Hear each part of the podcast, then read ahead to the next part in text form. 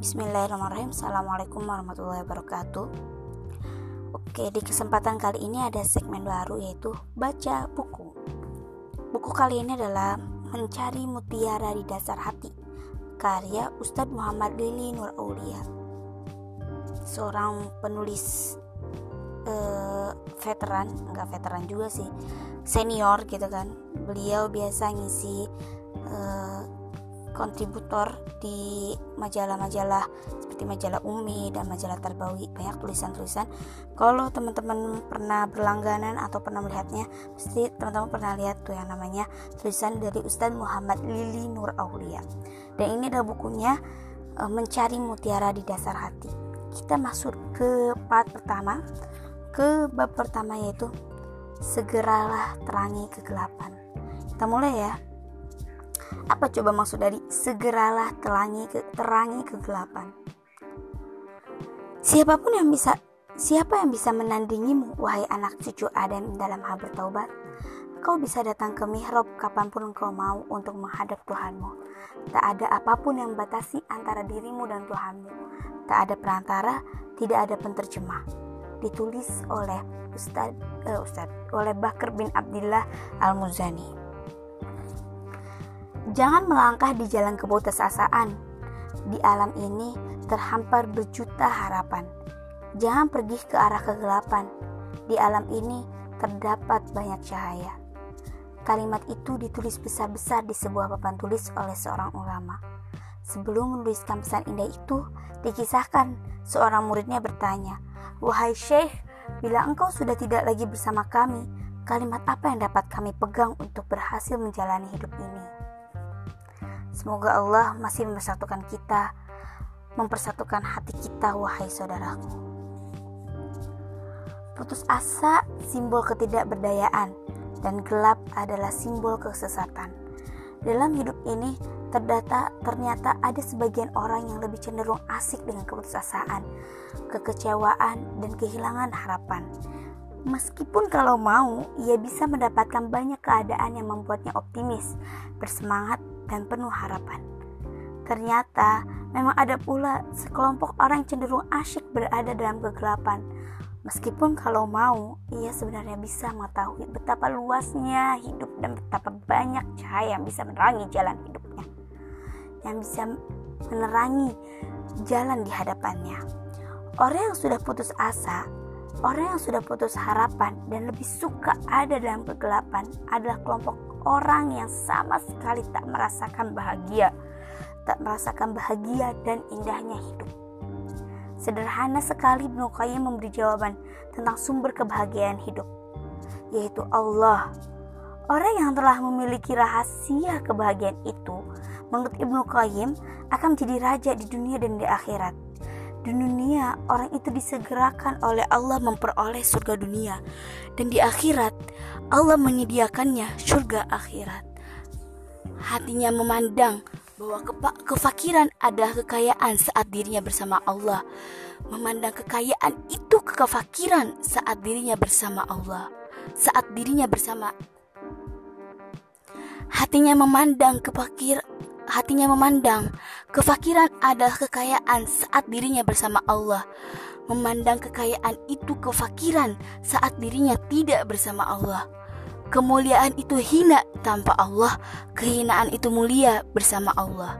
Kenikmatan itu azab tanpa Allah, azab itu nikmat bersama Allah. Kesimpulannya, ia tidak melihat kehidupan kecuali dengan Allah. Mereka lah orang-orang yang telah mendapatkan dua surga, surga di dunia dan disegerakan yang disegerakan Allah ketika ia hidup dan di, di dunia dan surga di akhirat yang menantinya. Ditulis dalam Nafa uh, Nafa strip 5 is uh, Al Fawaid halaman 202. Saudaraku, tanamkan keyakinan bahwa Allah bersama kita Ketergantungan hati kepada Allah sebagaimana diuraikan Ibnu Qayyim hanya bisa dimiliki oleh orang yang sungguh-sungguh membina dan mendidik jiwanya, membina dan mendidik jiwa dengan selalu mengaitkan segala persoalan dari sudut yang benar. Kebenaran memandang hidup itulah yang menjadikan seseorang memiliki ketenangan jiwa, ketentraman, kebahagiaan, perasaan lezat dengan iman. Apa pun yang terjadi, seperti yang diungkapkan Ibnu Qayyim selanjutnya. Orang-orang seperti ini tidak merasa gelisah ketika orang lain gelisah, tidak takut ketika orang lain takut, tidak menangis ketika orang lain menangis. Wajah dan hati mereka bersinar karena Allah, karena cahaya Allah. Lisan mereka tidak lepas dari zikir kepada Allah. Hati mereka lekat dengan masjid. Mereka sungguh-sungguh berpacu dengan waktu untuk mengisi catatan amal mereka di hari akhir. Di sanalah inti kebahagiaan. Saudaraku, Keputusasaan bisa saja terjadi tanpa disadari. Begitupun kegelapan. Kerap kali kegelapan itu melalaikan, seperti halnya orang mabuk, tak sadar bila dirinya mabuk.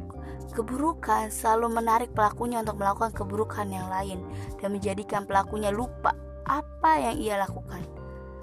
Perhatikanlah firman Allah Subhanahu wa taala dalam surat As-Saff ayat 5 yang artinya, "Maka ketika mereka berpaling dari kebenaran, Allah memalingkan hati mereka dari kebenaran." Tapi jangan lupa, prinsip itu juga berlaku untuk kebaikan.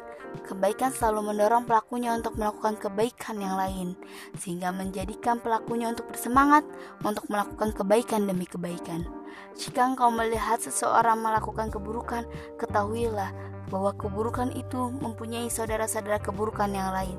Dan jika engkau melihatnya melakukan kebaikan, maka ketahuilah kebaikan itu akan mempunyai saudara-saudara kebaikan yang lain.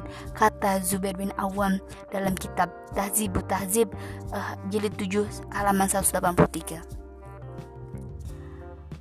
Sa'id bin Zubair, salah seorang imam generasi tabi'in mengatakan, Sungguhnya termasuk pahala kebaikan adalah kebaikan setelahnya dan sesungguhnya termasuk akibat keburukan adalah keburukan setelahnya. Diabadikan dalam kitab Majmu' Fatawa Ibnu Taimiyah jilid 10 halaman 11. Syekh Muhammad Ahmad Rashid penulis kitab Al-Awa'ik mengisahkan sebuah ironi. Saya tulisnya setelah menyaksikan langsung bagaimana orang-orang yang berada dalam komunitas orang-orang baik kemudian mengundurkan diri dari lingkungan itu. Ia kecewa dan putus asa karena keinginannya tidak ia peroleh. Selanjutnya, orang itu mulai tidak melakukan amal ma'ruf, lalu meninggalkan sholat wajib dan mencukupkan diri hanya sholat Jumat saja. Tak sampai di situ, akhirnya ia juga tidak berpuasa di bulan Ramadan, bahkan kemudian menjadi terbiasa melakukan sesuatu yang membatalkan puasa di siang hari. Ia menghisap rokok dengan tenang dan menghembuskan asapnya kepada orang-orang yang berpuasa. Saudaraku, Iman dalam hati kita ibarat pelita. Bila cahayanya meredup, berarti kita akan larut dalam kegelapan dan kehilangan petunjuk dalam menjalani kehidupan. Dan semakin cahayanya menyala, berarti kita semakin bisa melihat segala sesuatu di hadapan kita dengan jelas. Wajar saja bila pelita itu kadang meredup, karena memang begitulah tabiat iman sebagaimana digambarkan oleh Rasulullah SAW bahwa iman itu terkadang bertambah dan berkurang. Tapi tentunya kita harus berupaya agar ia tidak redup terus-menerus bahkan padam. Dan hanya ada satu cara untuk menyalakan kembali pelita yang meredup itu, yaitu taubat. Seorang ulama bernama Bakar bin Abdullah Al-Muzani menegaskan, Siapa yang bisa menandingimu wahai anak cucu Adam dalam hal bertaubat Engkau bisa datang ke mihrab kapan pun engkau mau untuk menghadap Tuhanmu Tak ada apa pun yang membatasi antara dirimu dan Tuhanmu. Tak ada perantara, tak ada penterjemah. Titik. Itu adalah isi dari bab pertama dengan judul Segeralah Terangi Kegelapan dalam buku Mencari Mutiara di Dasar Hati karya Ustaz Muhammad Lidur Aulia. Begitu dalam pesan yang ingin beliau sampaikan bahwa dalam kehidupan kita memang terkadang kita dalam posisi kegelapan, dalam posisi putus asa, dan terkadang kita dalam posisi yang penuh cahaya, penuh dengan semangat untuk beramal. Maka saat kita berada dalam posisi kegelapan itu tidak ada cara lain selain kita menerangi kembali uh, hal yang gelap itu dengan cahaya iman kita, itu dengan kembali bertobat kepada Allah Subhanahu wa taala. Dan pintu tobat yang Allah sediakan bagi kita manusia sangatlah luas, sangatlah banyak, banyak caranya uh, banyak waktunya dan dibuka sepanjang waktu apalagi sekarang dalam kondisi Ramadan pintu itu neraka tuh ditutup dan pintu surga dibuka ya kan? Ada pintu khusus bagi orang yang berpuasa yaitu babu royan pintu royan yang khusus buat orang yang berpuasa. Dan taubat itu diterima oleh Allah Subhanahu wa taala insyaallah karena hanya ada dua waktu yang tidak diterima oleh Allah yaitu saat matahari terbit dari arah barat yaitu mendekati hari kiamat dan ketika nyawa kita sudah sampai ke kerongkongan maka saat itulah taubat kita tidak diterima mari kita gunakan waktu kita di bulan Ramadan ini untuk kembali menerangi kehidupan kita dengan kembali bertaubat kepada Allah Subhanahu wa taala. Terima kasih. Assalamualaikum warahmatullahi wabarakatuh.